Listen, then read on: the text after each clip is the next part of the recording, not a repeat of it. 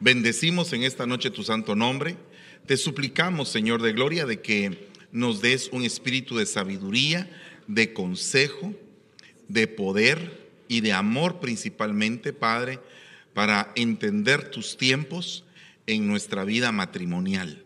Te ruego en el nombre de Jesús que bendigas a cada matrimonio por nombre y te suplico, Señor, que nos des la sabiduría para salir adelante. Gracias te damos en el nombre. Amén y amén. Gloria a Dios. Bueno, primero que todo, agarren sus relojes y vamos a ver qué dice la palabra.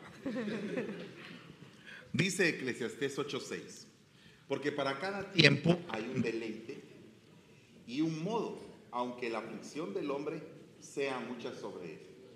Esto es importante porque hasta en los momentos de fracaso tenemos que saber deleitarnos, aún en el momento de fracaso.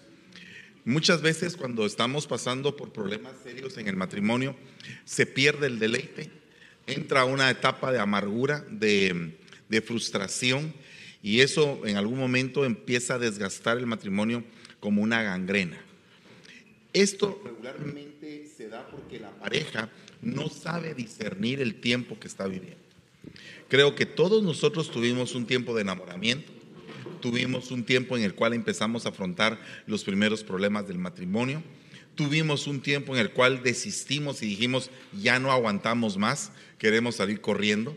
Creo que hubo un tiempo en el cual escuchamos palabra, consejo, sabiduría y empezamos a restaurar, a poder podernos compaginar y entonces empezamos a entender el tiempo que estábamos viviendo. Hay tiempo, por ejemplo, para diversión, pero también hay tiempo para crear a los hijos, hay tiempo para hacer un presupuesto y muchas veces no nos damos cuenta de que todos esos estilos o tipos de tiempo nos ayudan para poder mejorar nuestra relación. Entonces, aquí en esta, en esta palabra, eh, deleite, tiempo y modo, estas tres palabras se pueden entender como época, como la ocasión, como la hora o el mediodía. Mientras tanto, también se puede entender como en la mañana, en la tarde o en la noche. Ese es el tiempo.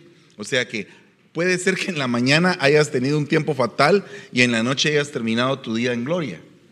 Puede ser que hayan semanas en las cuales pasas muchas pruebas o incluso años, como Israel le tocó pasar 40 años de desierto, pero también hay tiempo para conquistar Canaán y vivir en el deleite. También esta otra palabra, placer o deseo, es como para poder medir qué tan valioso es lo que estás aprendiendo en el tiempo que estás viviendo. Incluso en un tiempo de dolor puede ser que estés aprendiendo muchas cosas valiosas. Solamente con el hecho de decir, yo ya no voy a volver a cometer este mismo error o lo que hice fue demasiado malo, eh, solamente con eso ya es más que suficiente para poder encontrarle un valor al tiempo, aunque sea un tiempo doloroso.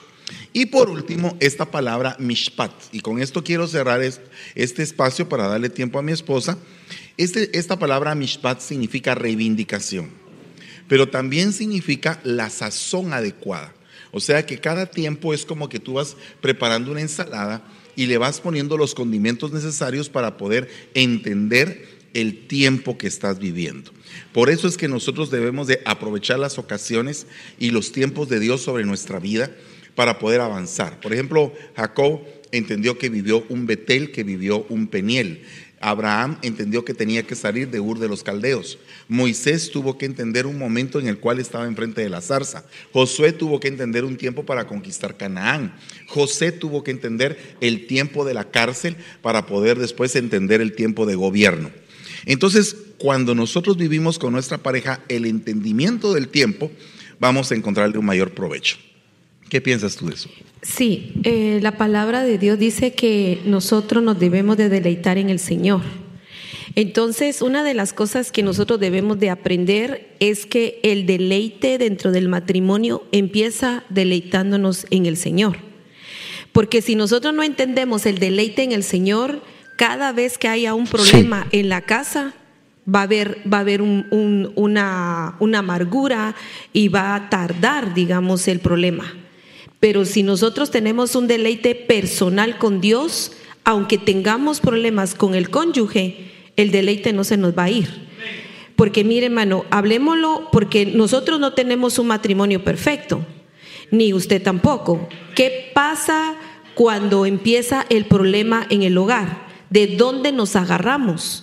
No nos podemos agarrar de los hijos, porque cometemos el error de agarrarnos de los niños cuando ellos tienen una vida diferente al momento que estamos viviendo como matrimonio. Entonces no le vamos a no le vamos nosotros no nos vamos a quejar con los hijos. No le vamos a compartir a los hijos el problema que estamos viviendo como parejas, porque entonces los contaminamos a ellos también. Pero nosotros al tener una relación con Dios y tener un deleite con Dios, ese deleite espiritual que derrama el Espíritu Santo sobre nosotros es el que nos sostiene. Y por eso es que el divorcio entre los cristianos no debe de estar de moda, porque el deleite tiene que venir de Dios, de donde viene nuestra fortaleza. Mientras que pasa el momento de tormenta, porque la palabra dice que después de la tormenta viene la calma y viene la paz. Entonces, ¿Cómo vamos a hacer para mantenernos sostenidos con el, si no tenemos deleite con el esposo, con la esposa, ¿cómo nos vamos a mantener? Con el deleite en Jehová. Eso es lo que nos sostiene y cuando pasa entonces la tormenta decimos nosotros, gracias Señor, porque en el tiempo de tormenta, en el tiempo del desierto, tú me sostuviste sobre la roca que estamos nosotros sostenidos. Entonces, sí es, es importante el tiempo. Ahora, con relación al tiempo de los muchachos, que tenemos aquí muchachos que no se han casado, denle gracias a Dios que ustedes están tomando como las vitaminas y no la medicina porque nosotros, nosotros por lo menos eh, desde que empezamos nosotros a, a, ser eh, esposos, nosotros íbamos a todos los eventos matrimoniales, pero nunca fuimos de novios.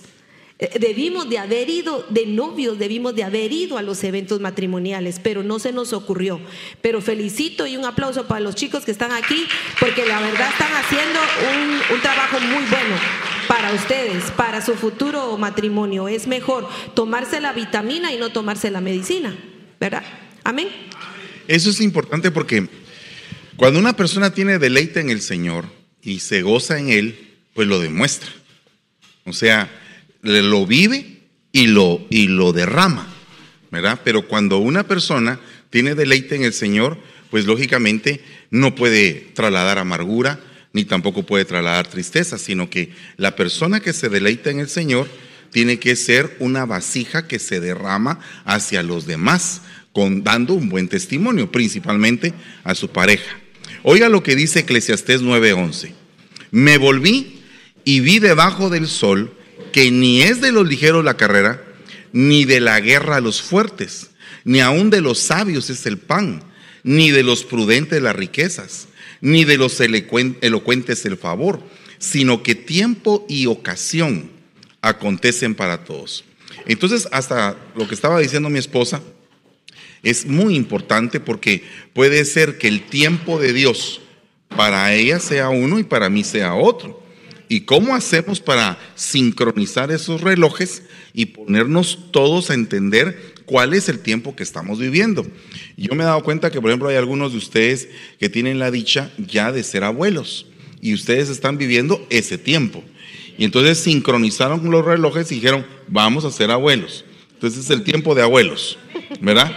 Este es el tiempo de luna de miel. Este es el tiempo de diversión. Este es el tiempo de cocinar. Este es el tiempo de tener amigos y este es el tiempo de tener problemas. Porque hasta para tener problemas, o sea, se necesita tener un tiempo para resolverlos.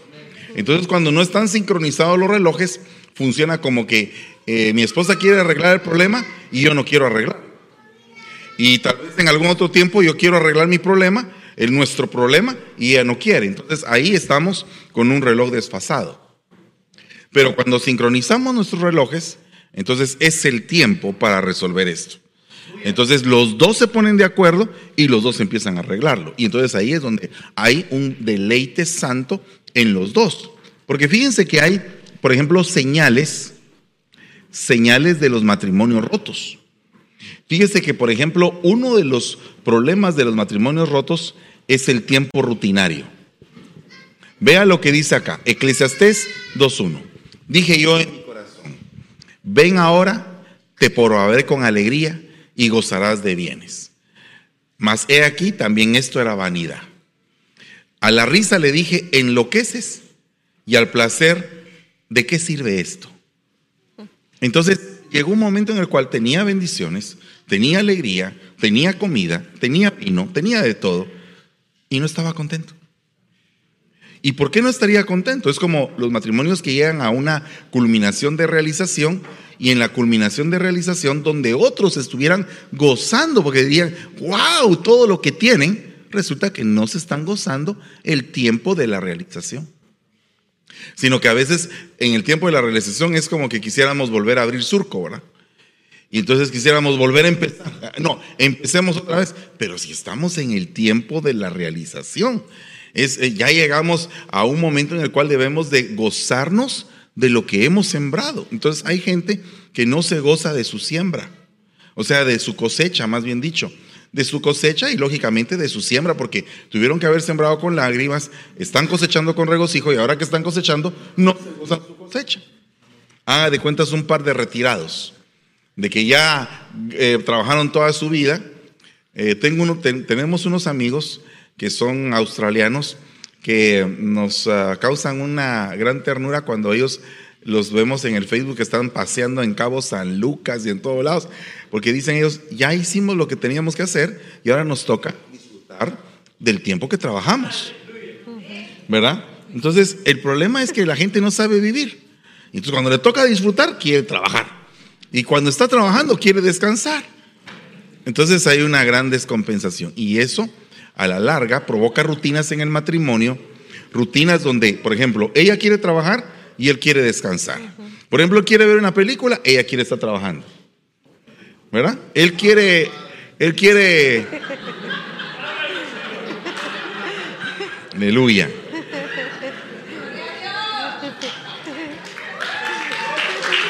Aleluya. O sea, no hay sincronización de tiempo. Mejor seguí tú porque ya. Bueno, sí, eso, eso nos pasa creo que a todos los, uh, a todos los matrimonios cuando una persona ya está, digamos, en su etapa de, estar mejor eh, en su vida personal, en sus um, sueños y en sus metas y tal vez la otra persona todavía no lo está haciendo. Entonces ahí eh, tienen un tiempo desfasado porque dice, bueno, tú ya cumpliste con tus metas y qué pasó con las mías. ¿Verdad? Porque digamos que el hombre tiene sus metas particulares, la mujer tiene sus metas particulares, pero también tienen metas juntos. Entonces, ¿qué pasa cuando, digamos, el hombre ya se siente realizado porque ha logrado todo lo que tiene y porque la mujer le ha ayudado?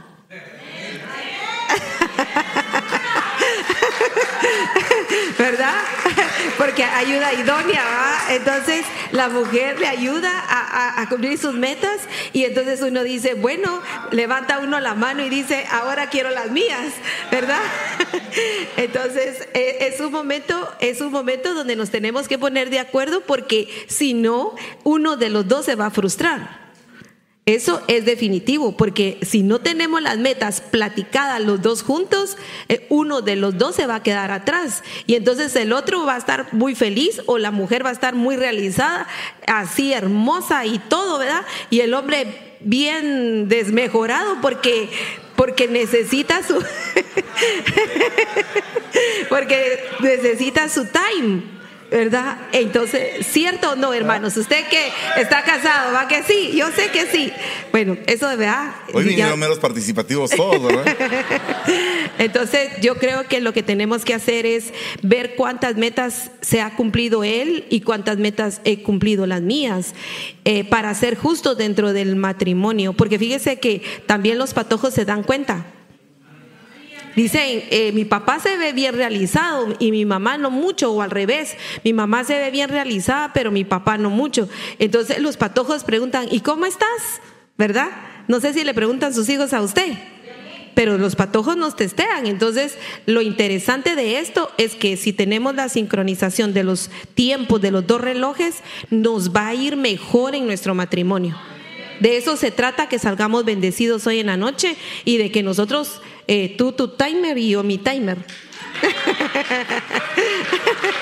Puede ser que, puede ser que algunos tengan la hora de Europa, ¿verdad? y otros tengan la hora de América.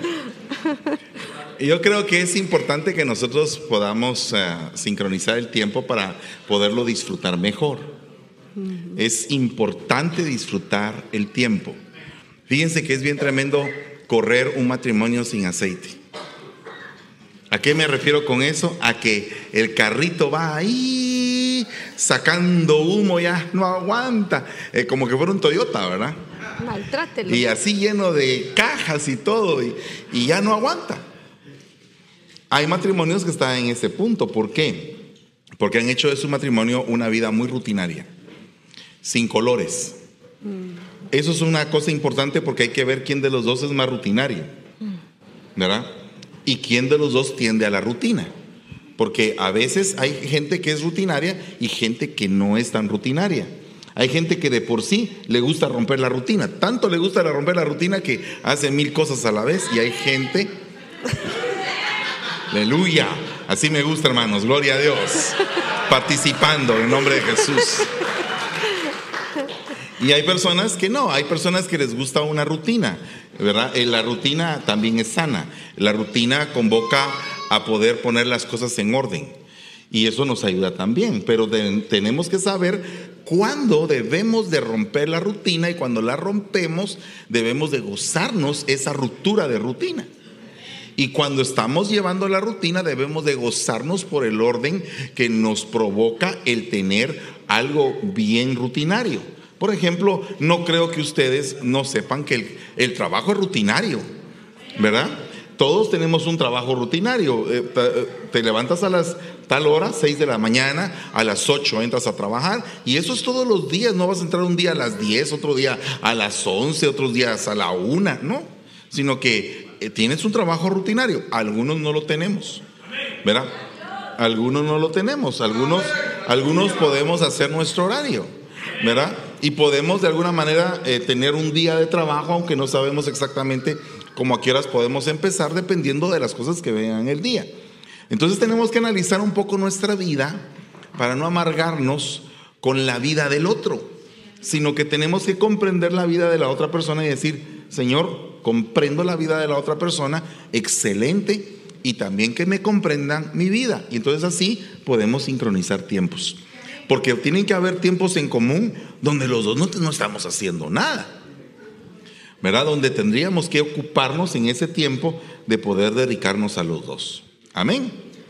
Amén. Sí, es importante Como que tener nos quedamos en la rutina. En la rutina, sí, claro. Eh, eh, sí, una de las cosas que, que, nos hace estar en la rutina es que cuando estamos, digamos, día de descanso, estamos metidos en la casa y al final de cuentas no hacemos nada. Es cierto, estamos descansando, pero no estamos haciendo mayor cosa. Yo lo que creo es que el día que tenemos eh, off, por decirlo así, es el día de que tenemos que salir, aunque sea tomarnos un café afuera, para cambiar el ambiente, porque si no, eh, para que, eh, sí, amén. Denle fuerte aplauso al Señor, hermano, porque... Definitivamente. Sí, es que es que dice, sí, estamos, eh, estamos rompiendo la rutina y todo, pero están metidos en la casa. Y entonces ahí donde está, no estamos rompiendo nada, sino estamos nada más aplanchando la cama, ¿verdad? Porque tal vez eh, estamos metidos eh, en el descanso, tal vez, pero al final de cuentas es rutinario eso también. Entonces nosotros lo que tenemos, otra cosa que ayuda, hermanos, es que hay que salir a la naturaleza. Mire, la naturaleza, sí. Mire, cuando usted, yo, yo siempre lo digo, que cuando yo entro aquí a la isla, es un deleite para mí. Yo no sé si a usted le pasa.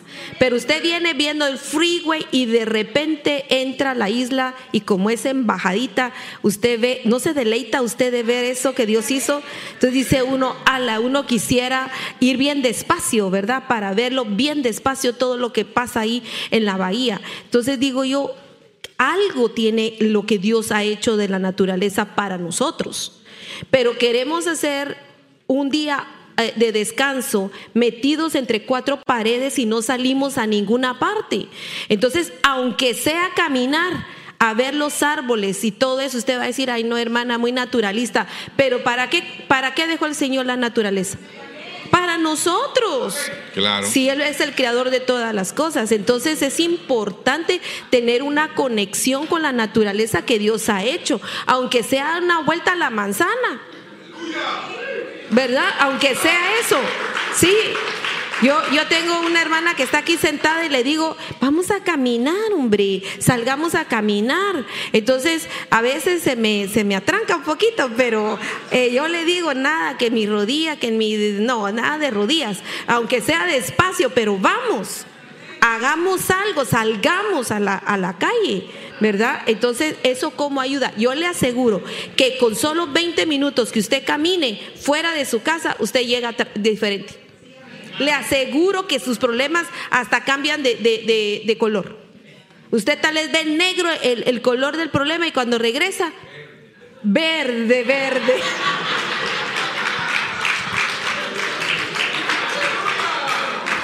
Para eso tenemos que ver, Juan. Entonces, el tiempo rutinario es una de las cosas que rompe un hogar. El tiempo compartido, fíjense este punto. Llévame en pos de ti y corramos juntos. El rey me ha conducido a sus cámaras. Nos regocijaremos y nos alegraremos en ti. Exaltaremos tu amor más que el vino, con razón te aman. Entonces aquí hay otro punto bien importante. ¿Qué hacemos en nuestro tiempo compartido? Porque llega un momento en el cual el tiempo compartido tendría que ser el tiempo de mayor deleite. ¿Verdad? No es el tiempo del pleito, no es el tiempo para sacar el estrés de toda la semana, no es el tiempo para pegar de gritos, es el tiempo del deleite, es el tiempo compartido, que se puede compartir de diferentes formas, dependiendo de las razones que la pareja exponga de cómo es que se sienten mejor. Por ejemplo, hay, digamos, parejas que les gusta una vida un poquito más sedentaria y hay otras parejas que les gusta una vida más activa. O puede ser que los dos tengan diferente tipo de opinión, pero debemos de ponernos de acuerdo para ver qué es lo que conviene más en ese momento. Pero no arruinar el tiempo del deleite.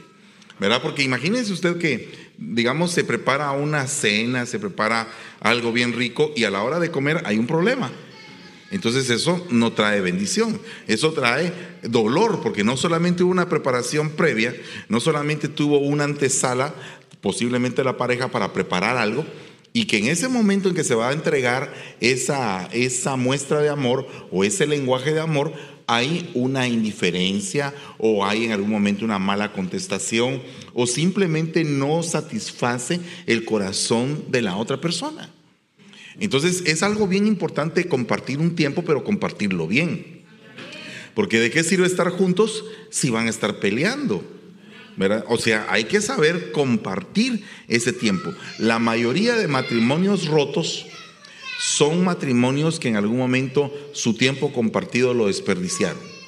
Y una señal de un matrimonio que se está rompiendo es precisamente que cuando comparten ya no se hablan, por ejemplo.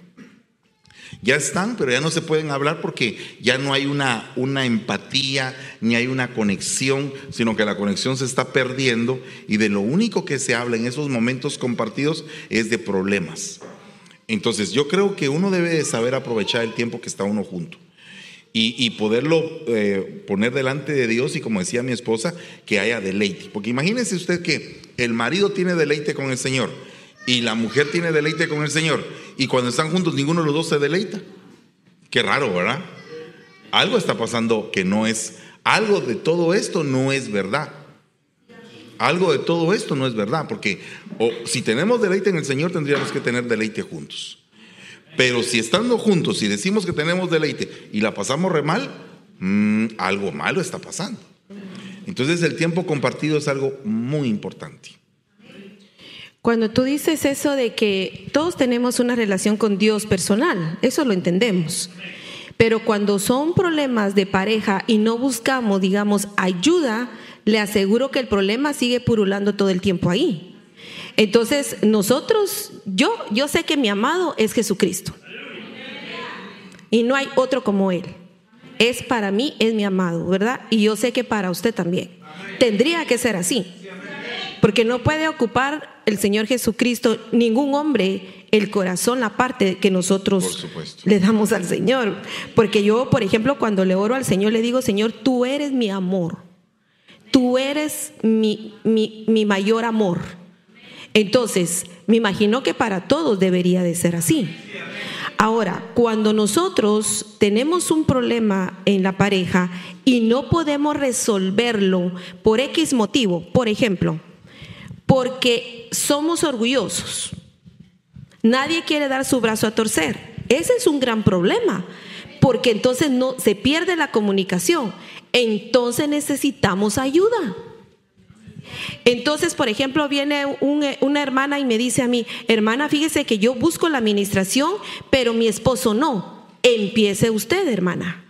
Porque así cuando uno empieza se afloja el problema, porque en algún, eh, por algún camino tiene que entrar la palabra de Dios, ya sea por el lado suyo o por el lado de él, pero de que va a entrar como espada de dos filos, va a entrar, porque no puede regresar vacía la palabra de Dios. Tiene que cumplirse lo que Dios dice. Entonces, pero si ninguno de los dos da el paso de fe para buscar ayuda, entonces se pueden quedar estacionados. Y miren, hermano, la administración no es que si yo quiero. No. La administración es, yo voy a dar un paso de fe en la administración porque sé que después de la administración Dios va a hacer algo en mi vida. Yo, yo no iba, yo no iba eh, eh, a administrarme porque yo quería irme a administrar. A mí mi madre me hacía mis citas y me decía, te toca tal día irte a administrar. Y yo no la pedí, pero mi madre me hacía la cita. Entonces no era que yo quería, pero esa práctica de ministrarme, aunque sea, perdón, tal vez solo ir a ver a la persona que me está, pero esa práctica el enemigo se fue aflojando. Porque el enemigo no soporta que uno confiese sus pecados, porque dice la palabra que el que confiesa sus pecados y se aparta va a recibir misericordia de parte de Dios. Entonces, ese es el asunto. Uno entra por fe. Entonces, cuando ya estamos casados y también eh, eh, cuando eh, mi esposo se vino para acá, para Estados Unidos, dos años y medio que estuve yo allá, me dijo, necesitas ministrarte. Yo le dije, ¿yo? ¿Y yo por qué?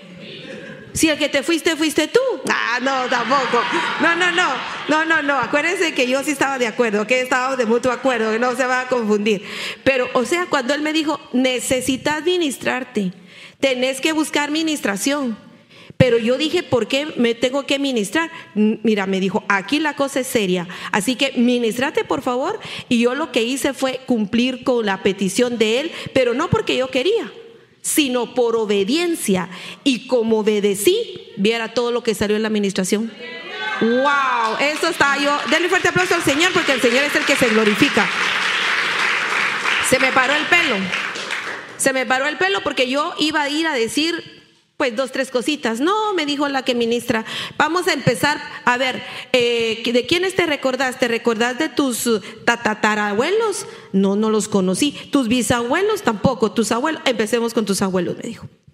Y yo que, no, yo no iba a ir a contar nada, sino yo dije, bueno, voy a ir a ver a qué oran por mí. Nada, si la administración no es que oren por uno, la administración es ir sacando toda la basura que uno trae arrastrando de, sus ancestros, hermano.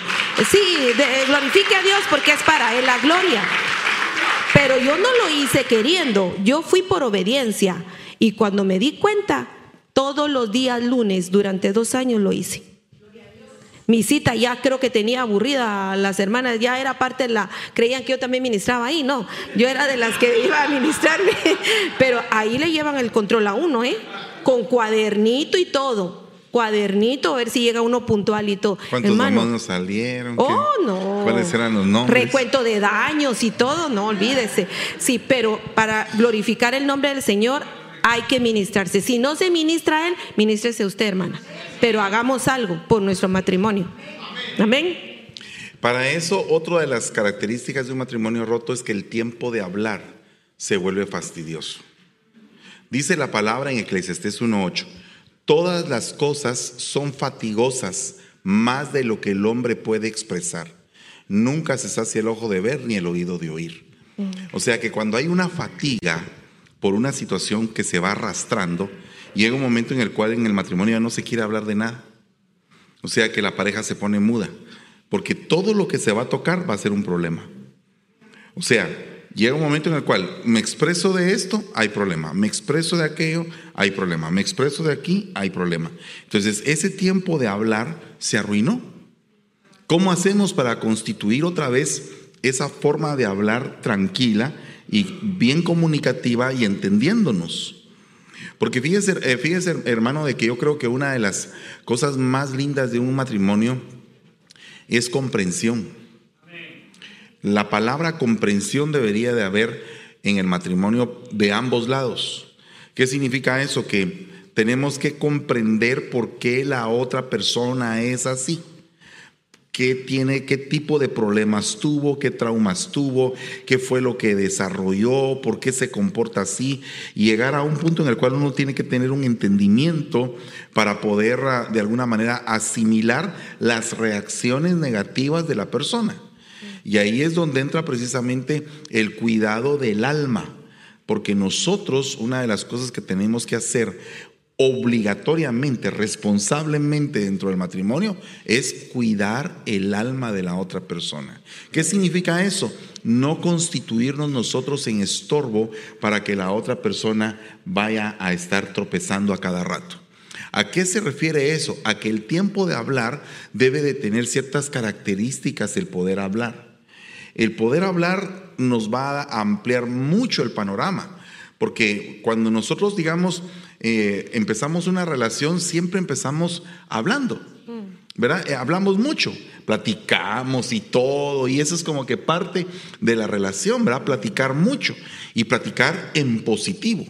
Pero ¿qué pasa cuando ya hay una gran cantidad de años recorridos, heridas, traumas, marcas, secuelas, rencores, y no hay una limpieza de eso?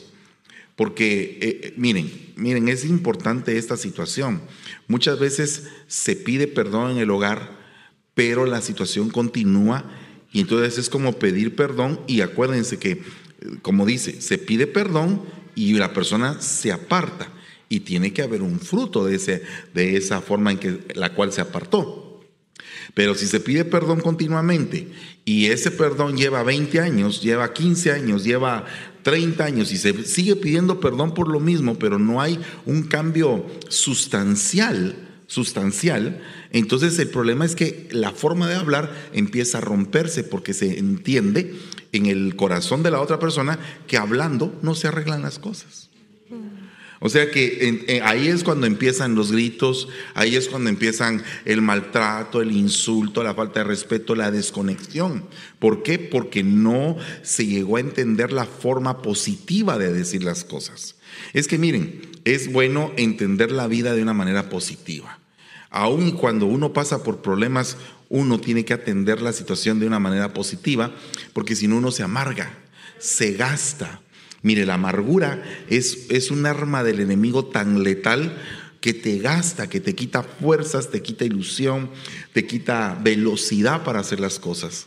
Y nosotros tenemos que ser, eh, ser eh, eh, tenemos que desechar todo tipo de amargura, porque eso no nos permite alcanzar la gracia de Dios. Imagínense tan terrible que es la amargura en ese sentido. Entonces nosotros cuando tenemos que hablar, no tenemos que sacar nuestra amargura, pero el problema es por qué la sacamos. ¿Por qué se saca la amargura en el momento de hablar? Porque hay un recorrido que en algún momento ha, sido fatigoso. Y entonces la fatiga llega un momento en el cual la, la, frase que existe en el matrimonio es, me tenés cansado. Ya me tenés cansado, ya me tenés cansada. Entonces esa situación hace que la relación se corte. Y cuando un matrimonio ya no habla, está perdiendo un valor muy, pero muy importante. Amén. Sí, la comunicación es una de las bases del matrimonio definitivamente y no solo en el matrimonio, en cualquier relación que uno puede tener con los hijos, en el trabajo, en cualquier lugar. Y sí es cierto porque cuando uno se acaba de hacer novio de una persona, no le alcanza el tiempo, ¿verdad? Ahí está la mamá diciéndole, ya dormite. ¿verdad? Porque uno no, ¿cuánto habla uno? Y uno, eh, ¿verdad que sí? Ah, se le ve en la cara que usted así le pasó. Entonces, o le pasa, o le pasa en tiempo presente, lo vamos a dejar. Entonces uno no, y uno platica y platica y platica, y uno no le alcanza el día ni la noche. ¿verdad? Ni la noche le alcanza uno. Está, pues sí tú, pues sí tú, dice el otro, ya no hay ni qué platicar, pero ahí está uno, pues sí, ah, pues sí, ¿verdad? Pero lo que pasa es que uno lo que quiere es no soltar el teléfono para poder estar pegado a la otra persona. Pero ahora, cuando de repente quieren hablar, ¿verdad? Ahí suena y suena el teléfono y no contestan, ¿verdad? Eso no pasa con nosotros. Sí, le digo, eso sí no. Yo sí contesto bien rápido y, y él también. No, de verdad, no. No, de veras, eso sí, eso sí, ahí sí, ahí sí tenemos esa, esa sí, gracias a Dios. Pero le quiero decir pues que... Es así, las otras no. no, pero eso sí está bien segura. Entonces, pero lo que pasa es que hay momentos en que cuando ya la, la persona no habla, eso sí es bien peligroso. Porque entonces, ¿de ¿cómo van a hacer para solucionar sus problemas? es bien difícil cuando ya una de las dos personas no quiere hablar. Casi siempre es el varón. ¿O no? ¿O me equivoco? Porque el varón, el varón, levanten la mano. Muchachos, por favor. Los varones. Defiéndanse. Casi siempre, casi siempre es el varón, ¿no? ¿No? Miren, yo, ah, yo tengo una fórmula, yo tengo una fórmula con respecto a esto. Eh, ah, un paréntesis, time, time out. Miren, miren, miren. Un paréntesis, defendámonos, defendámonos, mire. ahorita, ese es el punto. Pido tiempo, pido tiempo. Miren, se emocionaron los hermanos, Pero, pero miren, es que la realidad, eh, yo creo que una de las cosas por las cuales un hombre se calla es porque la mujer no deja de hablar.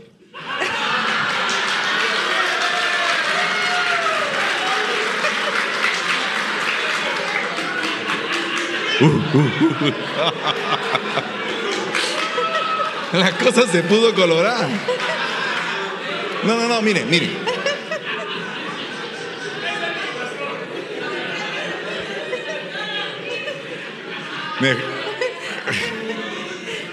Pues sí, no deja de hablar porque no le ponen atención.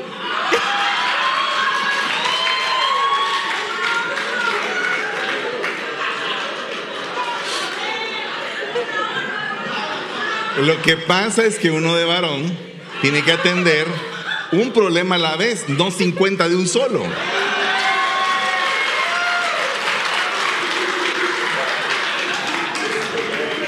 Bueno, nosotros sí tenemos esa capacidad.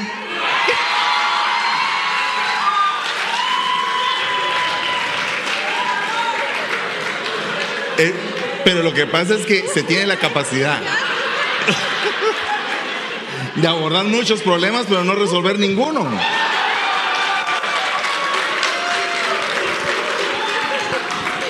Por eso es que no los contamos porque lo resolvemos solas nosotras. Va, ya, ya, ya, ya, ya, ya, ya. Sigamos. ¿Ya se dan cuenta por qué es que nosotros nos callamos?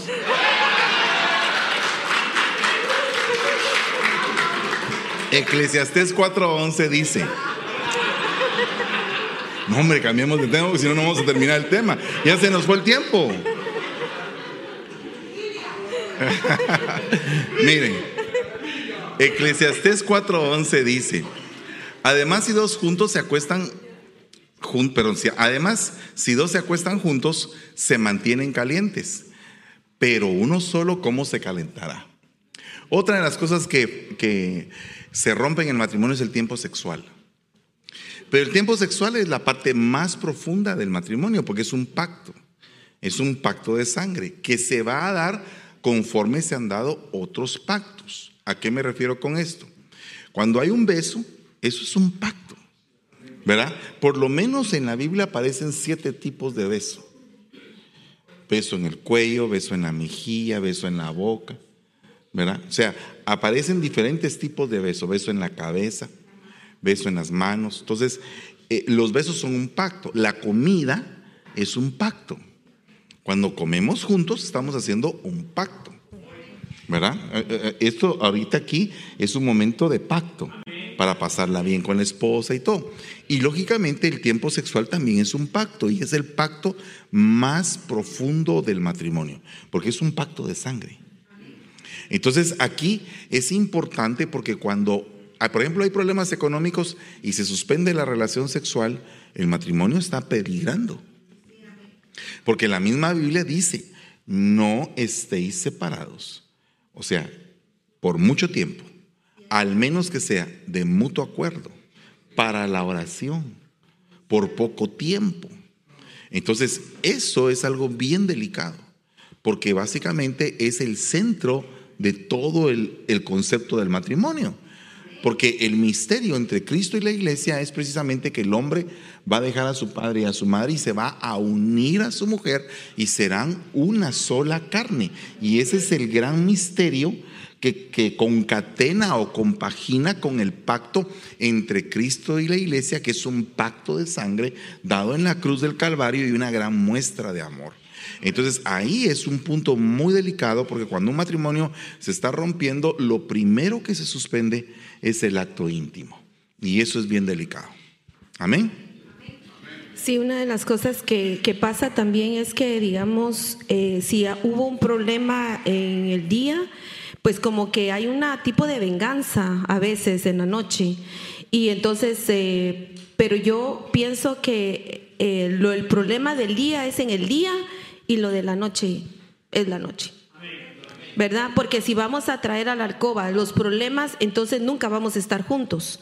Ni estamos juntos porque el trabajo está cada quien en, su, en sus cosas y encima de esos cuando estamos juntos en, habitación, tampoco juntos porque llevamos el problema a, a la cama. Y, y, yo pienso que ahí es donde debe de olvidarse uno de todo el problema, porque si digamos uno de los dos, el famoso sillón, yo no sé si, si usted usa el sillón. ¿Verdad? Pero no deberíamos de usarlo. No, no, no, pero no el sillón para un momento sexual, sino que el sillón. No. Porque alguno de los dos se echó de, de la cama. No, ¿cómo así? No entiendo. No, no, no, no, pero es que a veces se puede entender de esa manera. No, yo no, yo estoy bien. No. No, pero explícalo. Sí, claro. no, pero usted sí me entendió, ¿verdad? O sea, tú, ah, de, tú yo fui que entendí sí, mal. Exacto. O sea que encima de eso yo no, defendiendo. sí, no, nada que ver. Bien tranquilos. Pues sí. No, pero. Ya los alborotaste, no. No, no, es que lo que No, pasa es de que a veces pasa algunas cosas así. No, no, no. Yo estoy hablando de que, por ejemplo, si hubo un problema de día o hubo un problema por teléfono o algo, no vamos a llevar el problema cuando nos vamos a acostar, sino que ahí se quedó tranquilo todo y como que nada ha pasado en la alcoba. Porque ni modo que va a mandar uno al otro al sillón, a que se duerma en el sillón, pues. ¿Verdad? Por eso le digo, usted me imagino que no tiene el sillón usando para eso, sino que usted se reconcilia y, y sigue la noche bien. Eh, ¿Verdad? Porque la, sí. O sea que sí, el único que no entendió fui yo.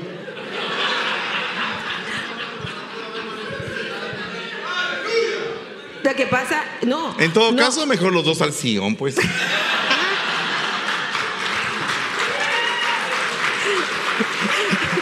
Más angosto, ¿no? No, no, no. No, ¿No? lo que pasa. Más angosto. No, Pues no, sí. no, lo que pasa es que, mire, pues la Biblia dice que, que no caiga el, el sol sobre tu enojo. Entonces hay que luchar para que eso no suceda. Cualquiera de los dos. Puede ser que siempre sea uno o, o- o que los dos busquen esa, esa reconciliación. ¿De qué nos sirve dormirnos enojados? De Dígame nada. usted, de nada. No, ni dormimos bien, nos desvelamos, cada quien de espalda a espalda, ni duerme él, ni duerme uno, ni duerme nadie. ¿Y de qué sirve? No, es llegando a la noche, borrón y cuenta nueva, al día siguiente, pues no le digo que siga el problema, pues se platica, ¿no? Pero, pero no, no, no dormirse con ese problema, porque entonces no descansa. Eh, amanecemos con los ojos hinchados de llora y llora. No, ¿usted llora todavía? No, nosotros ya no. No, ya no. Ya Las lágrimas quedaron en el olvido. Ya manejamos los problemas, hermano. Usted, quiero ver, quiero ver. Ah, yo creo que la mayoría. La vida ya- continúa al día siguiente. Claro, no, ya manejamos el problema, no es de llorar. Eso es para los que recién casados, ¿verdad?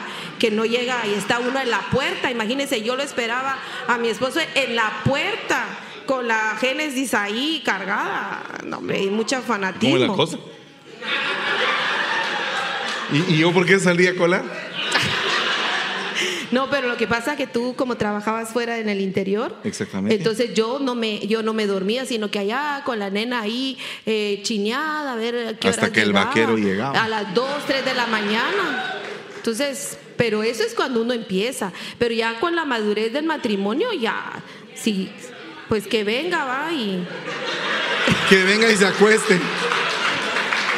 O sea, los tiempos, miren, los tiempos cambian las prioridades.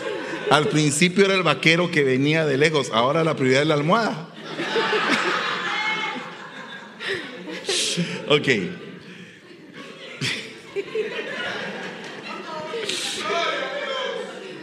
Oiga lo que dice Salmo 55, 13. Sino tú, hombre, al parecer íntimo mío, mi guía, mi familiar, que juntos comunicábamos dulcemente los secretos y andábamos en amistad en la casa de Dios. Aquí está, aquí no está hablando de una pareja, aquí está hablando de la relación de dos amigos, de dos hermanos, ¿verdad? Pero yo lo quiero aplicar como que fuera un hombre y una mujer que se están hablando.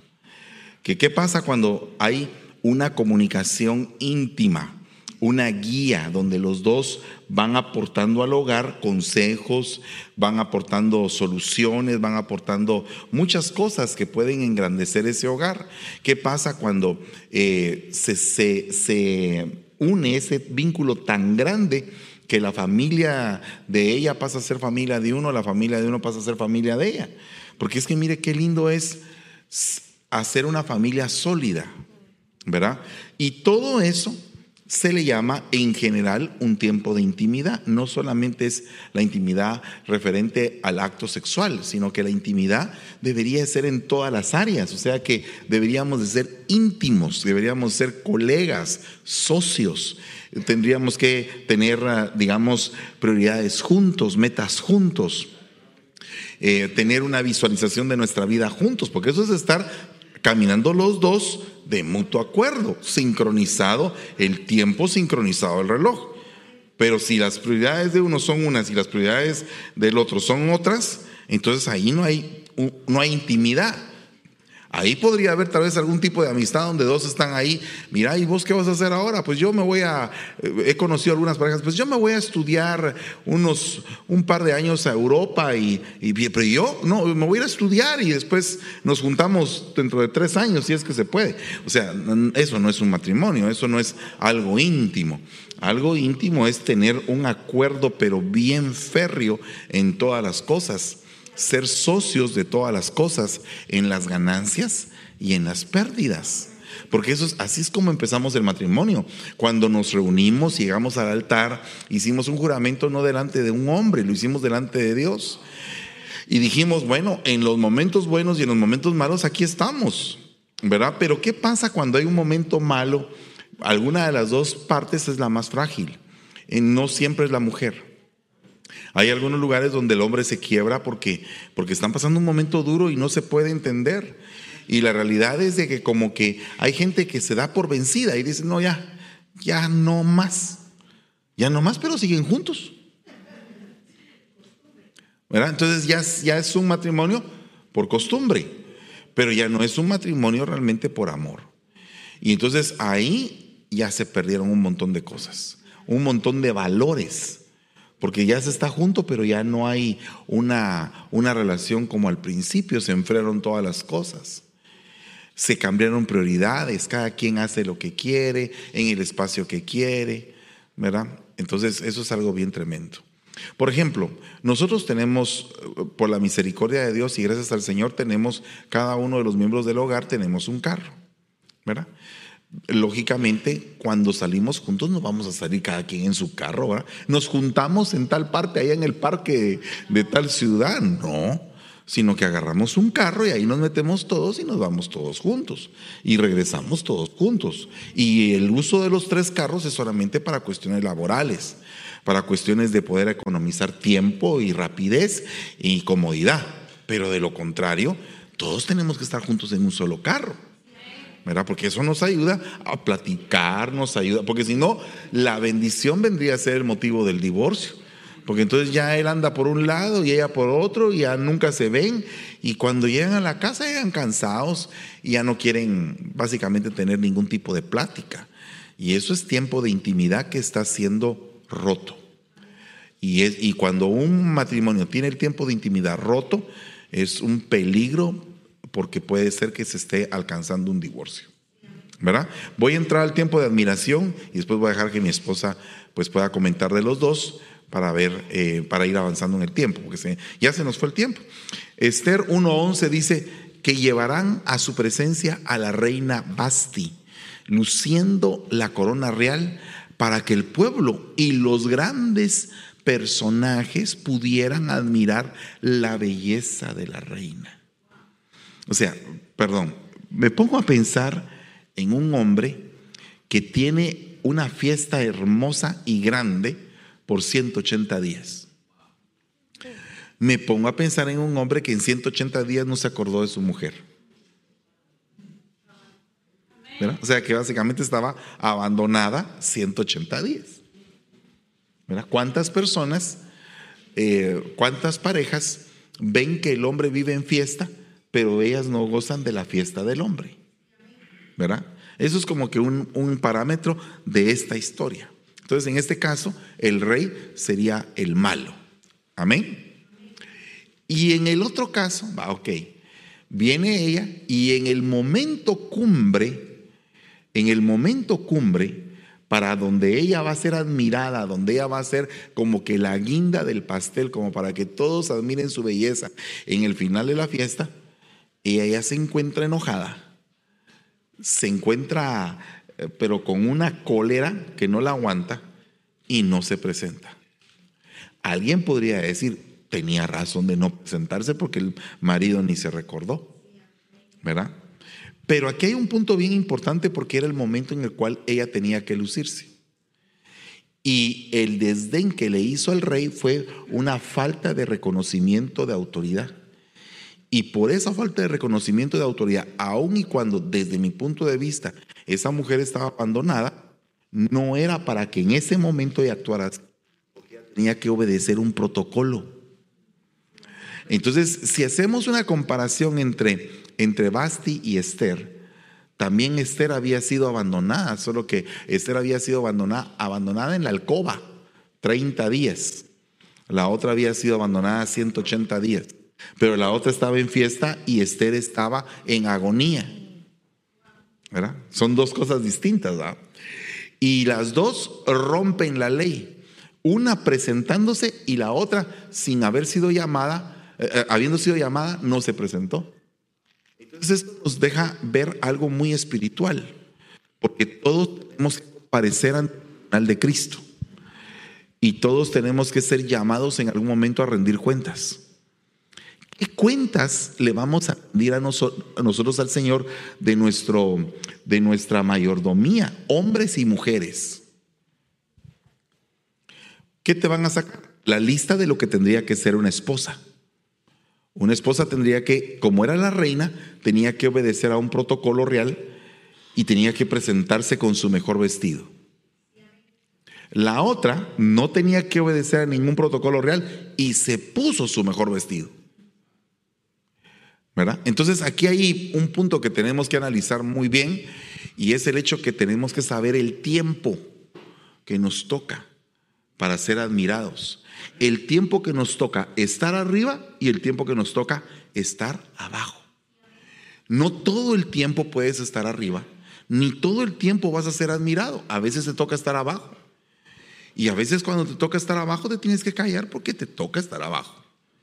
Y a veces te toca estar arriba y gloria a Dios por eso, porque en cualquiera de las dos cosas, en una te van a admirar por tu esplendor y en la otra te van a admirar por tu humildad.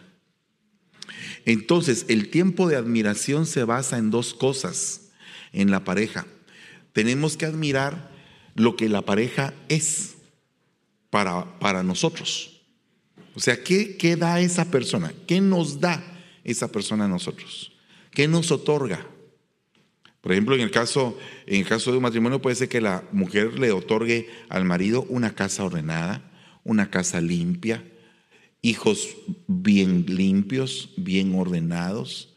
Pues es un, es un valor agregado, es algo hermoso que le otorga el varón a la mujer, pues atención o consentimiento, qué sé yo. Uno tiene que saber qué es lo que le están otorgando en el matrimonio. Seguridad, por ejemplo, Papeles, no, ¿verdad? puede ser, puede ser, también eso, también eso. No estoy diciendo que se casen por eso, no estoy diciendo eso. Estoy diciendo que eso puede ser una de las cosas por las cuales hay una mayor expansión para el hogar. ¿Mm? Sí, yo creo que cada quien debe de, dar su mejor, eh, su mejor talento para la casa, porque no todos tenemos el mismo talento.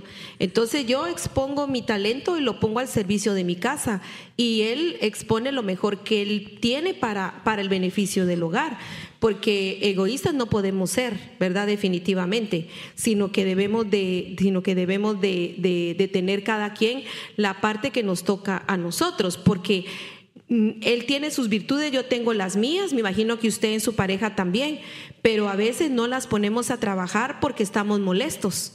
Entonces dice, no, que ella haga lo que haga y, yo no colaboro. No, porque entonces eso eh, hace que se duplique el, el, trabajo para el otro compañero. Acuérdese que nosotros, dice la Biblia, que tenemos un yugo y que el yugo es fácil de llevar cuando los dos trabajan en el mismo, al mismo nivel. Por eso es que dice que no debe de poner uno eh, el yugo en un buey que no tiene la misma estatura del otro, porque entonces uno de los dos se va a lastimar. Entonces, cuando una persona pone sus talentos para el servicio de la casa, el otro también los pone, pero ¿sabe qué es lo que pasa? Que cuando en el matrimonio hay algún problema, dejamos de dar. ¿Verdad? Como que, como que dejamos, como que escondemos la mano y decimos, no, ya no voy a dar nada. Pero no, ese es para eso es beneficio para la casa donde vivimos nosotros. Entonces nosotros debemos de proporcionar lo que mejor podemos hacer para el beneficio de todo el hogar. Amén. Ahí es donde aparece la pareja invisible. En ese momento. Y cuando aparece ya la pareja invisible, el hogar está bastante roto. eso se le llama el tiempo de evasión.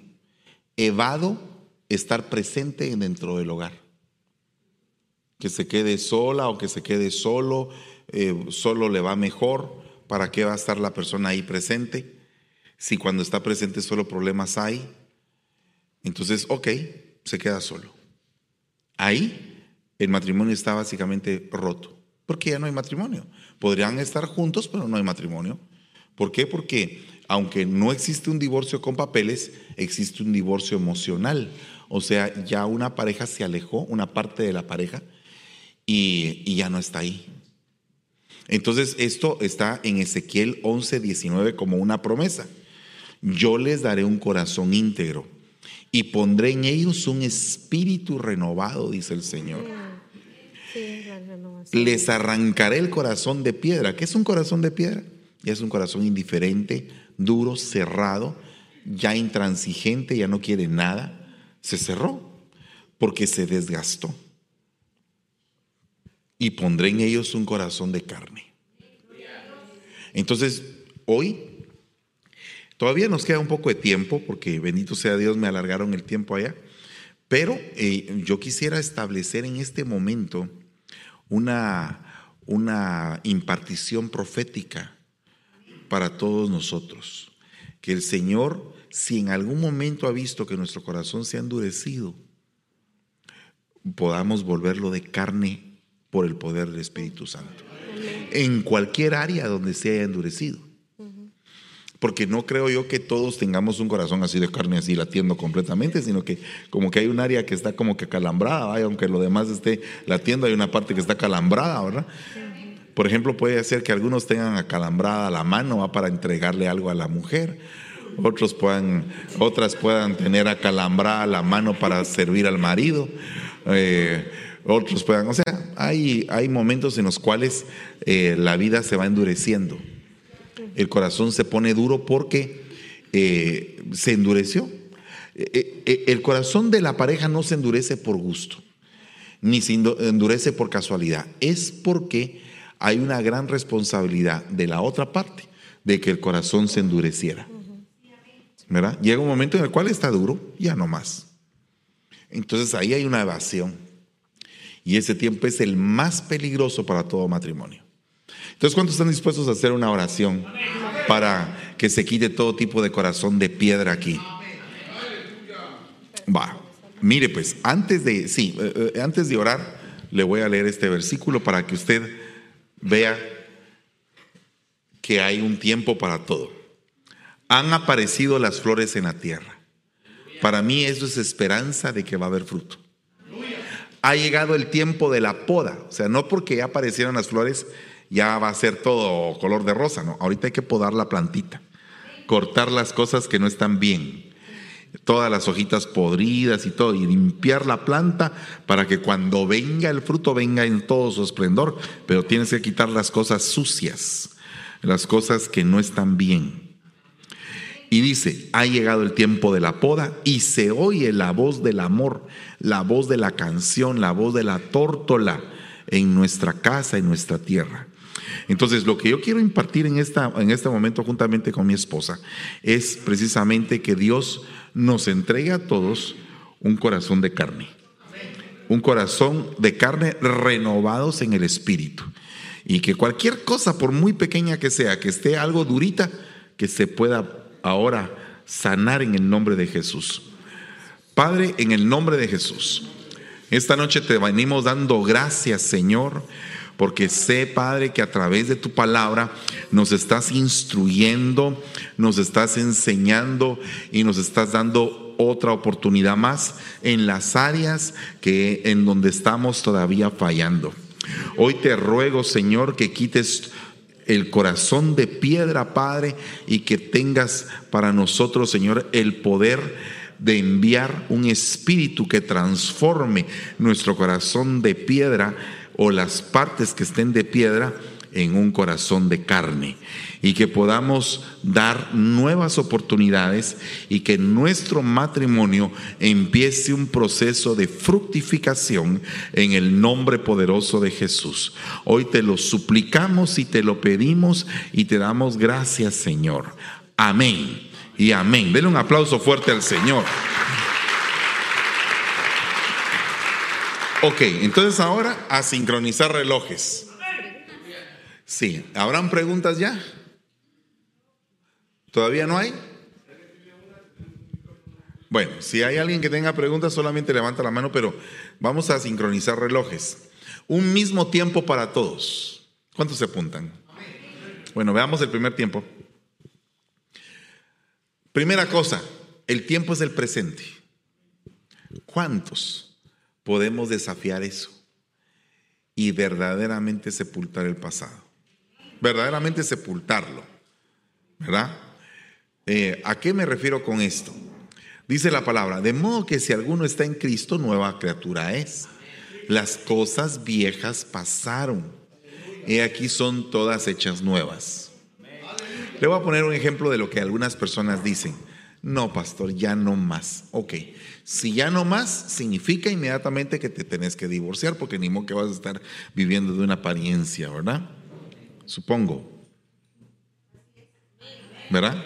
Que no vamos a estar viviendo de apariencias. Ok, pero si vas a, establecer que vas a seguir viviendo con esa persona, porque si te vas a divorciar, lógicamente es muy probable que otra persona se acerque con nuevos problemas. La abuelita decía, mi hijo, más vale lo viejo conocido que lo nuevo por conocer, decía él. Esto significa algo bien importante porque hay algunas personas que piensan que puede haber una oportunidad distinta y que pueden haber cosas más bellas cuando en cualquier relación que tú tengas van a haber problemas, independientemente de con quién sea. Pero tú tienes una ventaja ahora, que ya recorriste una gran parte del desierto de Arizona y estás casi a punto de saltar el muro. Amén. Amén. Pero el punto es, si te regresas a México, te vas a morir. Porque el pasado no trae nada bueno. Entonces muchas veces esto se hace hasta una dinámica. Vamos a sepultar el pasado, pero en cuanto nomás se puede, se vuelve a sacar. Ese es un problema. Entonces, sincronizar los relojes, sincronizar los relojes significa, vamos a vivir este tiempo, hoy. Lo quieres sincronizar y decir, hoy, vamos a empezar de nuevo. Vamos a empezar de nuevo. ¿Estamos de acuerdo? Sí, amén. Amén. Ok, tenemos un trato. Vamos a empezar de nuevo. Ok, si vamos a empezar de nuevo, tiene que haber una renovación de las cosas que venimos arrastrando de ese pasado y que nos pueden volver a, hundir en él. ¿Verdad? O sea, si tenemos que hacer eso, tenemos que hacer una lista de las cosas que queremos cambiar. ¿Verdad? Entonces, hagamos la lista. Esta es la semana de las listas. Excelente. ¿Verdad? Esa, esa semana de las listas nos van a ayudar para poder determinar qué cosas no están bien. ¿Verdad? No busque un momento de tensión para decirlas. No busque decirlas todas de junto ni tampoco esté relacionando una cosa con la otra. Aborde un problema y vamos a darle solución a ese problema. Número dos, otro problema. Número tres, otro problema. Y entonces así vamos a ir saliendo más fácilmente. ¿Verdad? Porque muchas veces nosotros pensamos que la vida ah, nos está yendo re bien, pero puede ser que la otra persona piense todo lo contrario. ¿Verdad? O puede hacer que nosotros tengamos la confesión positiva, ¿verdad? De que aunque nos venimos en el del último piso, vamos en el 80 piso y todavía decimos todo, todo bien hasta ahorita, ¿va? Aunque nos vamos a ir a pegar un reventón. Pero hay gente que es así, que tiene la característica de ver las cosas en positivo y entonces puede ser que en algún momento eso parezca como inmadurez para la otra persona. ¿A qué me refiero con esto? Para hacerlo más, eh, más claro, puede decir una persona, a mí me está yendo bien, pero me está yendo bien en una cosa y la otra persona está interpretando, a este le está yendo bien en todo, aunque, aunque yo sé que todas las cosas están mal. Entonces, no, es cuestión de percibir quién es la persona que está hablando. Porque hay personas que son bastante positivas en la manera de hablar y otras personas que ven las partes negativas y entonces enuncian las partes negativas. Y cuando están esos dos relojes ahí, como que no agarran el mismo tiempo. ¿Verdad?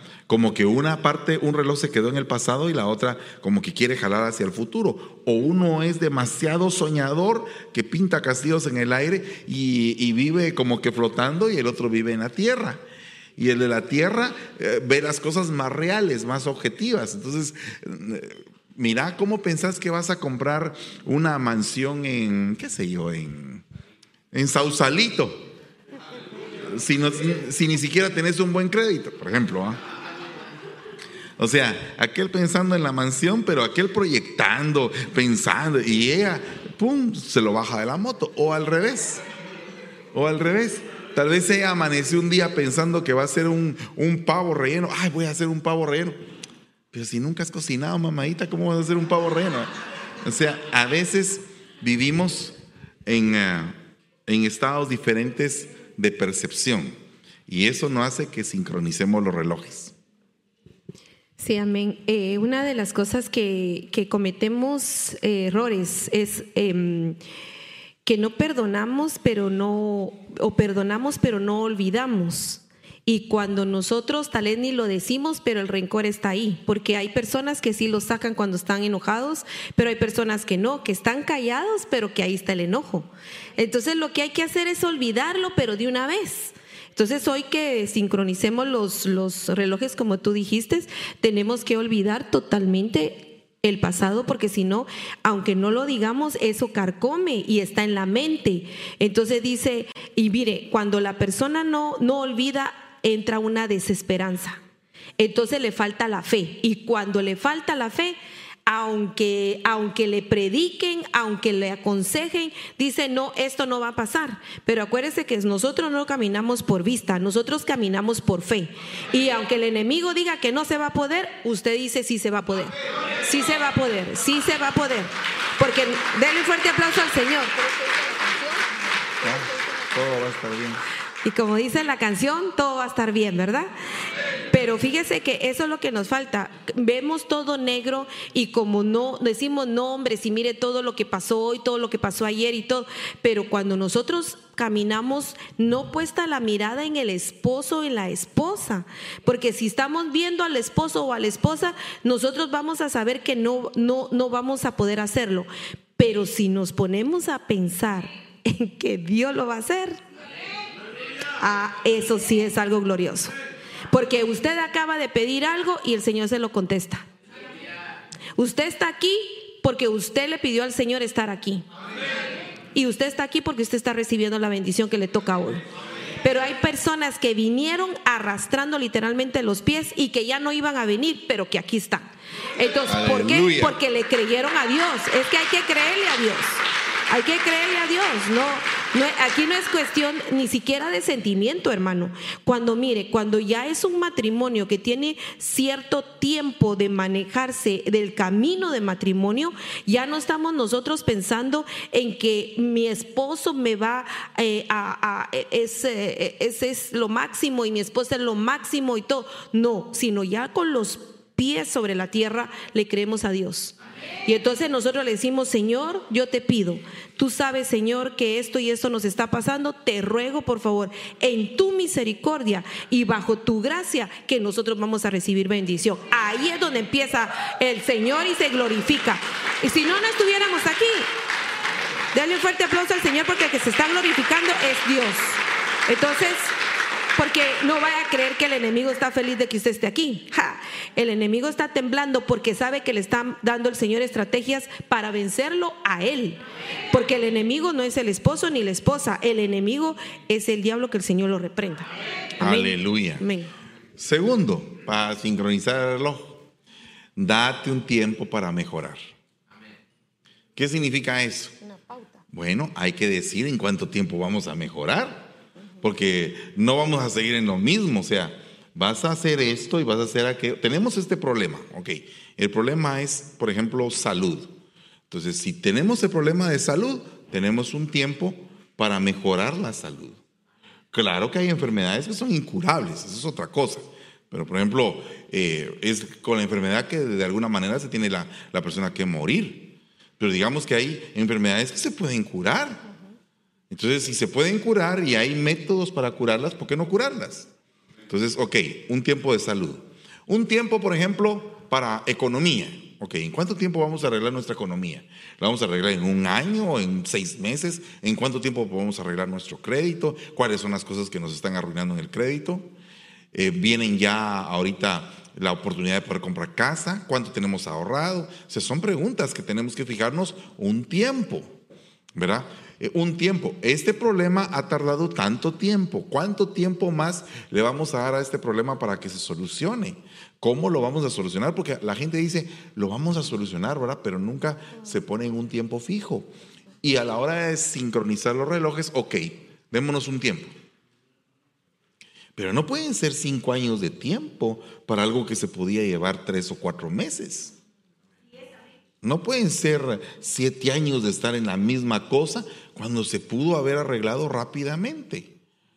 ¿Verdad? O sea, el problema es que muchas veces nosotros no nos damos cuenta que la dejadez, la negligencia, la rebeldía, la terquedad, la falta de obediencia, la falta de atender un buen consejo y precisamente la falta de amor hacia el hogar, puede ser que no, no se tenga las ganas de poder mejorar en un área y decir en esto así es y así es y qué fregados. Y la otra persona que se aguante porque así es. Eso no está bien. Eso no es así, porque entonces ahí, ahí no hay relojes sincronizados. Cada quien está viviendo el tiempo que quiere vivir. ¿Verdad? Va, mire pues. Ah, perdón, dale.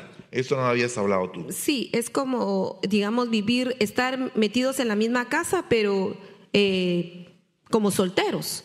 O sea, cada quien con sus planes, cada quien con sus cosas, pero ahí es, aunque no se diga que hay un divorcio, hay un divorcio ya dentro de la casa, porque ya no hay planes en conjunto, ya, ya no hay eh, plática, no hay relación, no hay comunicación. Entonces ya eh, el divorcio, aunque no hayan papeles firmados de divorcio, ya hay un divorcio. Ya tienen cuentas separadas, ya no, ¿me entiende? Entonces hay que, hay que trabajar en eso. Yo creo que sí se puede, hermanos.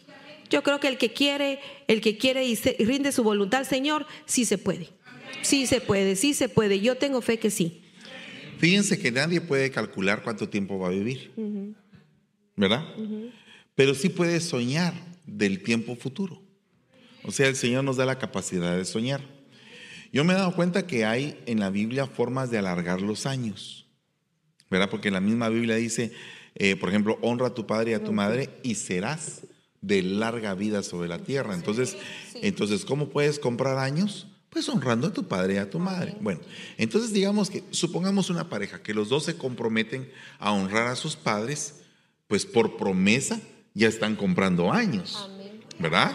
Porque si has honrado a tu padre, has honrado a tu madre, ¿por qué no vas a vivir bastante tiempo si la Biblia lo dice? ¿Verdad?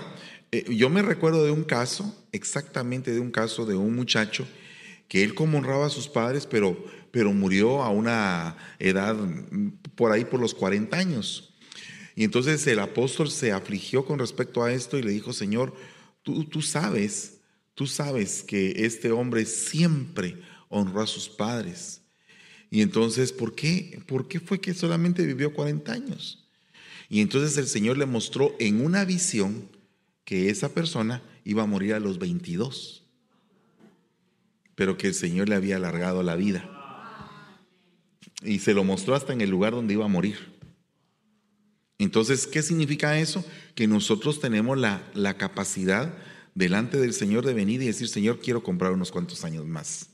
Entonces, fíjate que si tienes ese tiempo que tú dices, Señor, ya gané un poco de tiempo más, ¿cómo vas a vivir ese tiempo aquí en la tierra? ¿Todo amargado? ¿O vas a considerar hasta dónde vas a llegar? ¿Y cómo vas a llegar? Porque mira, hermano, qué terrible es tener un hogar y no tener ningún tipo de objetivo o meta en la vida. O sea, ¿cómo vas a vivir tu retiro? ¿Cuánto vas a recibir? ¿En dónde vas a vivir? Son cosas que nos deben de, deben de ser parte de nuestros sueños normales. Es lo que eh, es, todos vamos avanzando y nos estamos haciendo viejos cada día. ¿Cómo vamos a terminar? La misma Biblia dice, pon la mirada en lo que tienes adelante. Fija la vista en lo que está enfrente de ti. O sea, no estés viendo para atrás, ¿verdad? Al menos que sea para un consejo, para reafirmar tu vida. Endereza las sendas por donde has andado.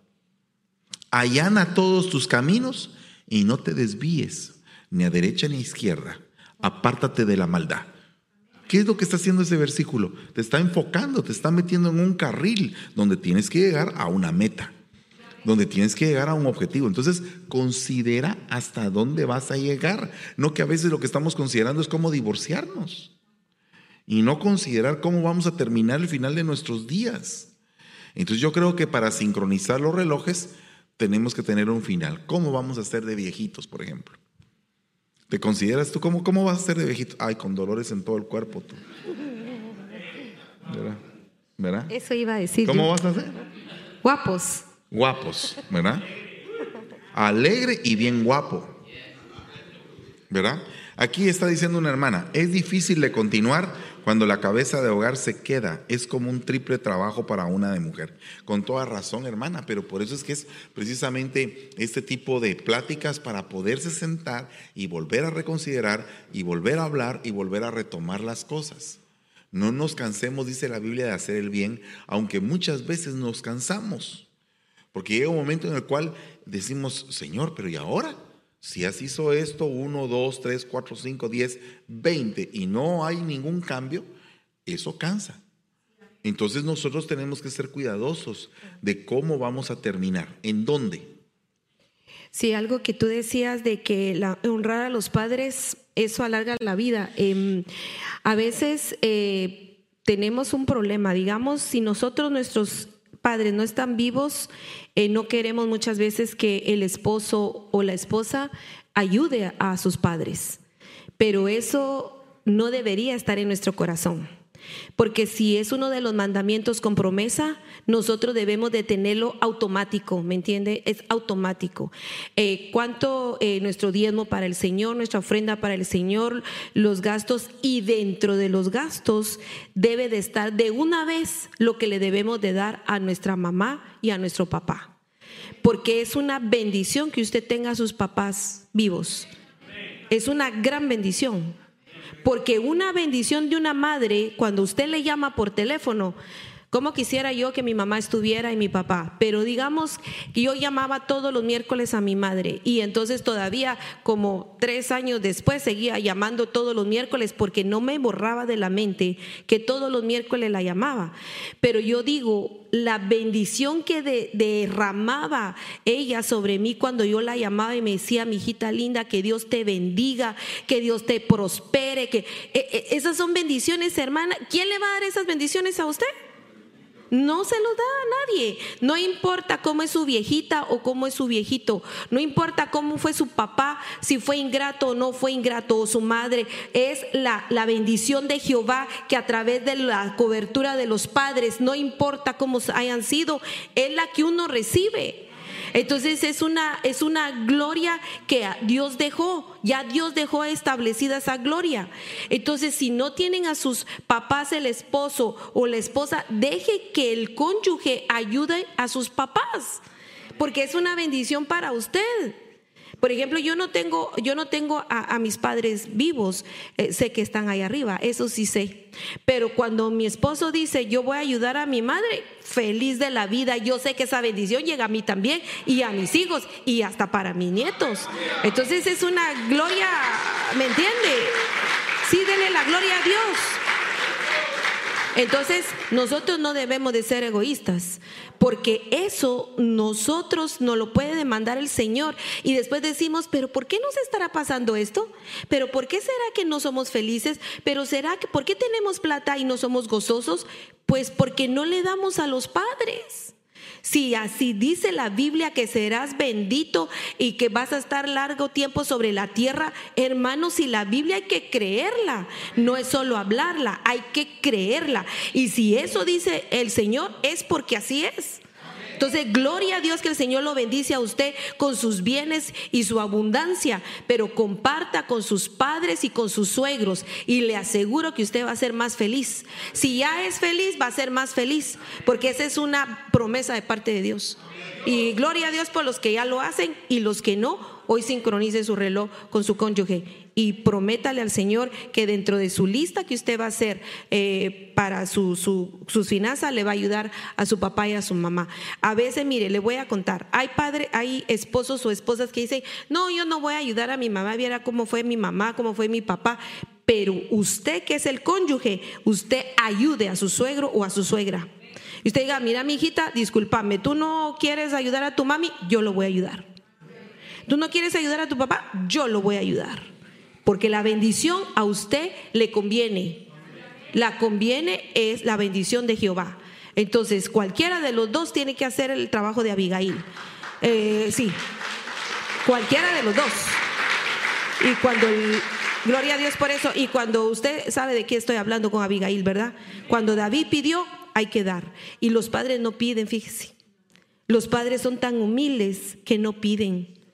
Es raro el, el padre, por ejemplo, eh, eh, es raro que, mire, yo me recuerdo que cuando yo le decía a mi, a mi papá, le llevaba su par de zapatos eh, cafés, por ejemplo, que le encantaban los zapatos cafés. A él el color negro no le gustaba. Creo que yo salí, eso lo traigo de mi papá, que a él no le gustaba el color negro y a mí tampoco me gusta. Entonces, cuando le compraba su par de zapatos cafés, decía, ¿no tenés un cinchito de mismo color? Pero no te dice, dame. No te dice dame, te lo dice de una manera el Padre porque el Padre te ama. Entonces te dice, mira, ¿no tenés un cinchito? E, sí, y uno dice, pues sí, te lo voy a conseguir.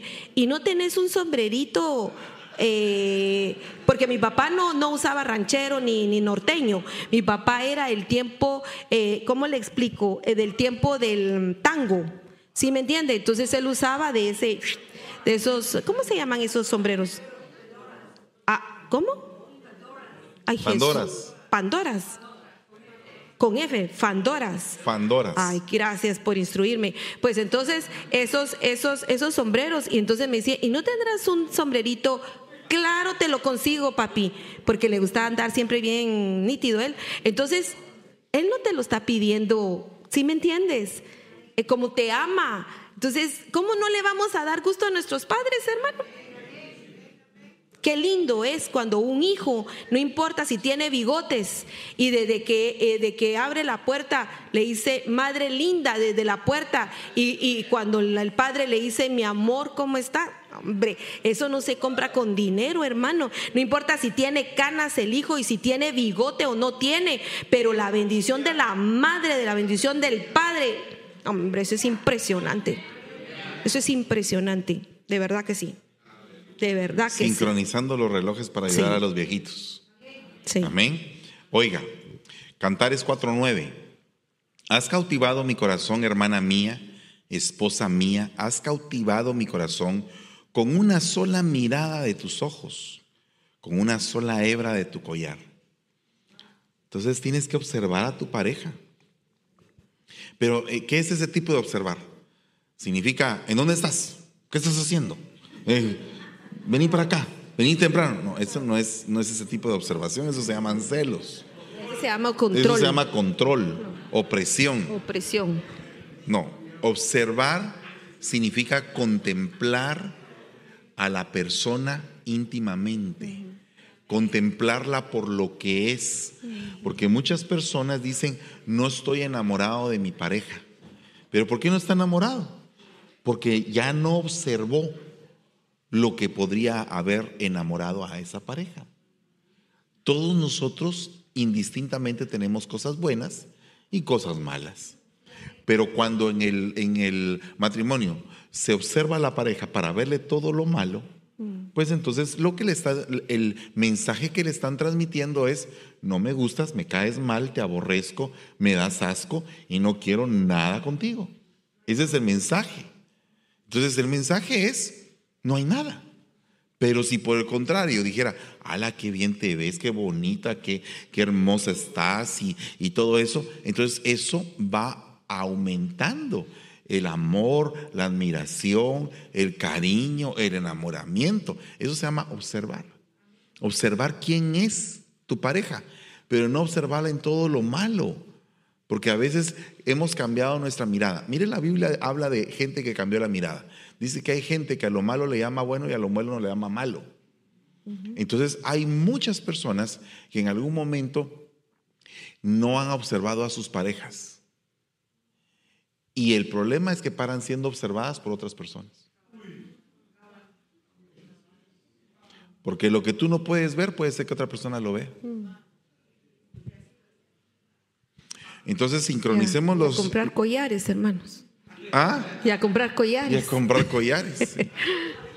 Entonces, mire, pues, un tiempo de respeto y de buena comunicación. ¿Se podría establecer ese tiempo, sincronizar los relojes, respeto y buena comunicación? ¿Qué es respeto? Respeto es respeto, es entender cuál es la constitución que Dios dejó en un hogar. Dice, no erréis, las malas conversaciones corrompen las buenas costumbres. Entonces, ¿por qué se volvió el trato tosco? Porque es que dice la Biblia que hasta el hombre más tierno iba a ser tosco y fuerte con su mujer.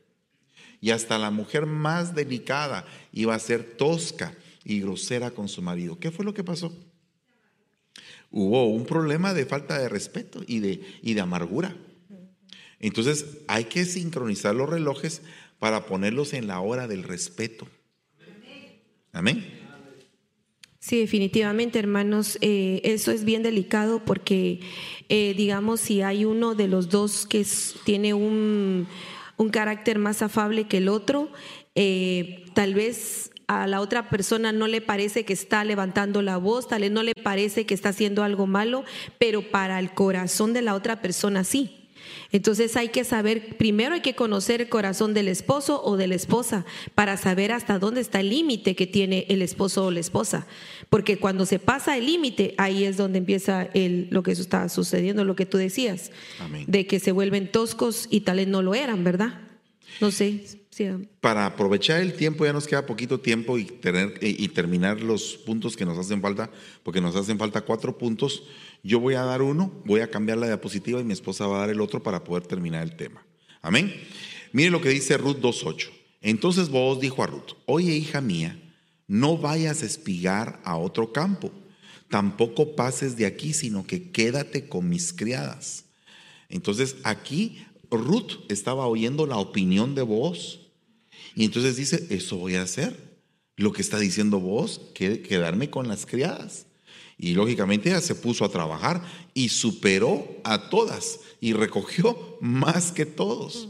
Los siervos estaban hasta asombrados de cómo trabajaba Ruth. Entonces el problema es que muchas veces cuando eh, la relación está gastada, ya la opinión de la pareja no vale. O, o dejó de tener el valor que era o el peso que era, pues poder opinar. Porque se perdió el respeto, se perdió el valor de la palabra de la otra persona. Cuando una, una persona miente continuamente, cuando una persona queda mal, el valor de la palabra se le viene abajo delante de la otra persona. Amén. Hay que sincronizar los relojes en eso. Ok, dice, resuelve una situación a la vez. Mateo 6:34. Por tanto, no os preocupéis por el día de mañana, porque el día de mañana se cuidará de sí mismo. Bástale a cada día sus propios problemas. Entonces, cuando estábamos hablando de hacer la lista y de ver eh, una vez uh, un tiempo para cada cosa, porque hay que hacer esa lista, es bien importante, hermana. Yo hasta estaba pensando ponerla en la subida de las gradas, pero después de que dijiste tú que, sí, es que no, yo, yo rápido, cuando él dijo que íbamos a hacer un listado, dije yo lo voy a, no dije yo porque Los es diez mandamientos. no, pero después me puse a pensar que era solo entre él y yo. Pero entonces hay que ir chequeando eh, las cosas que, que, porque hay que hacerla. O sea, no, no vamos a decir, sí, la voy a hacer, pero no la voy a hacer. No, sino desde mañana usted haga su lista, varón, y usted haga, porque el tiempo se pasa. Eh, y entonces cuando decimos, no, sí, ahí la voy a hacer el otro, no, lo voy a hacer mejor el otro miércoles, no, mejor, no, mañana mismo hay que hacer la lista. Y entonces hay que sacarla bien detallada y hay que ver con cuál vamos a empezar. No empecemos por la más difícil. Empecemos por la más fácil para darnos ánimo. Porque si vamos a buscar, ah, no, esta es la más difícil, esta es la que hay que hablar primero. No, hay que hablar la más fácil y así en orden, de la más fácil a la más difícil, para que nos practiquemos en solucionar, porque usted viene a aprender, ¿verdad, hermana? Hermano, perdón, también todos. Entonces, empecemos por la más fácil. Y si es, por ejemplo, levantar los calcetines, por ejemplo, por ponerle un ejemplo, es bien fácil, ¿verdad? Pero es bien difícil.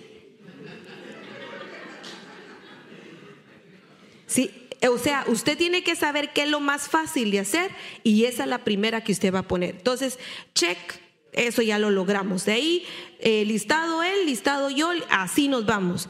Y va a ver que el otro mes vamos a venir diferentes. Amén, una vez, a, sí, yo sé que sí. Amén.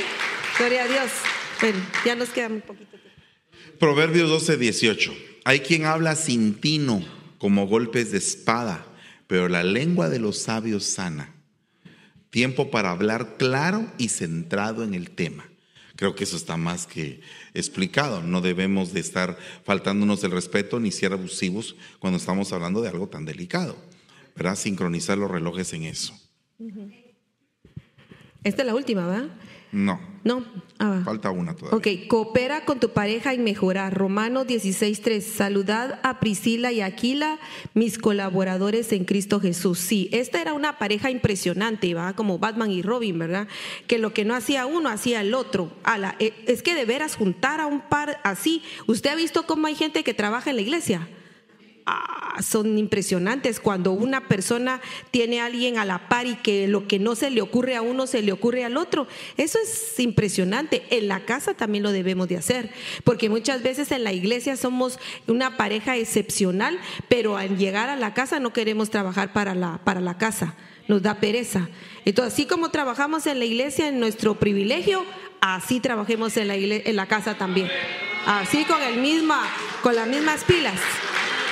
Aleluya. Aleluya. Eso sí se reman algunos por lo que yo veo. En todos. En nosotros también. Romanos 8:28. Y sabemos que para los que aman a Dios, todas las cosas cooperan para bien. Esto es para los que son llamados conforme a su propósito.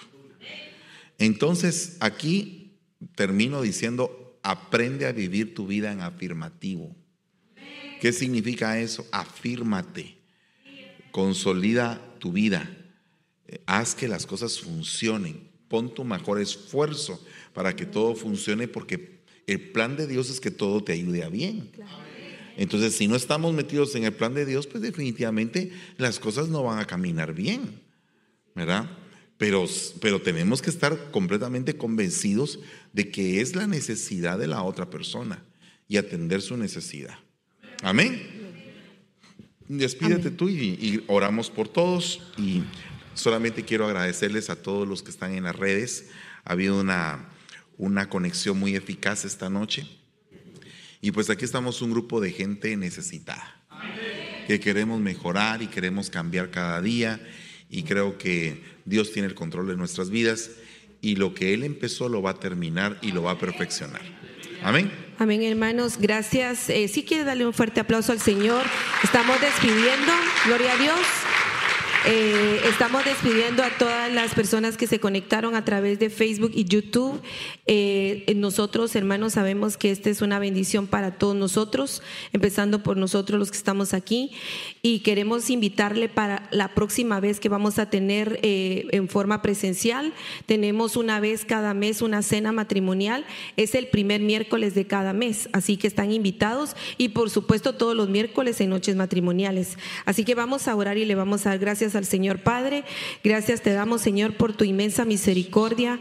Gracias, Señor, por porque nosotros nos propusimos, Señor, los que estamos aquí conectados, los que estamos aquí presencialmente, Señor, nos propusimos, Señor, a invertir en nuestro matrimonio.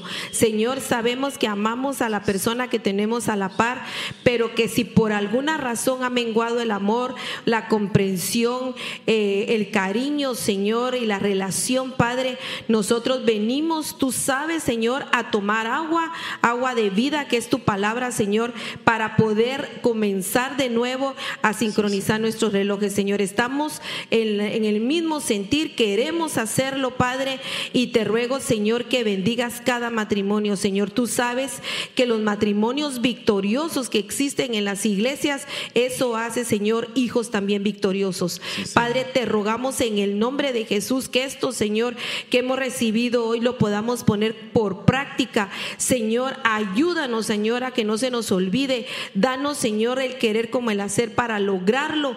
Y te pedimos, Señor, una doble porción de amor para cada una de las personas de los matrimonios, de aquellos, Señor, que están a punto de tal vez de divorciarse, Señor, que por favor tu Espíritu Santo, Señor, con la fuerza que tú das, Señor, separe eso, Señor, y que puedan venir nuevos tiempos, Padre, que en los tiempos de los relojes, que los ambos relojes se pongan de acuerdo. En el nombre poderoso de Jesús te lo rogamos y te damos las gracias, Señor, porque el ambiente tú lo pusiste. En el nombre de Jesús, gracias, te damos, Señor. Amén.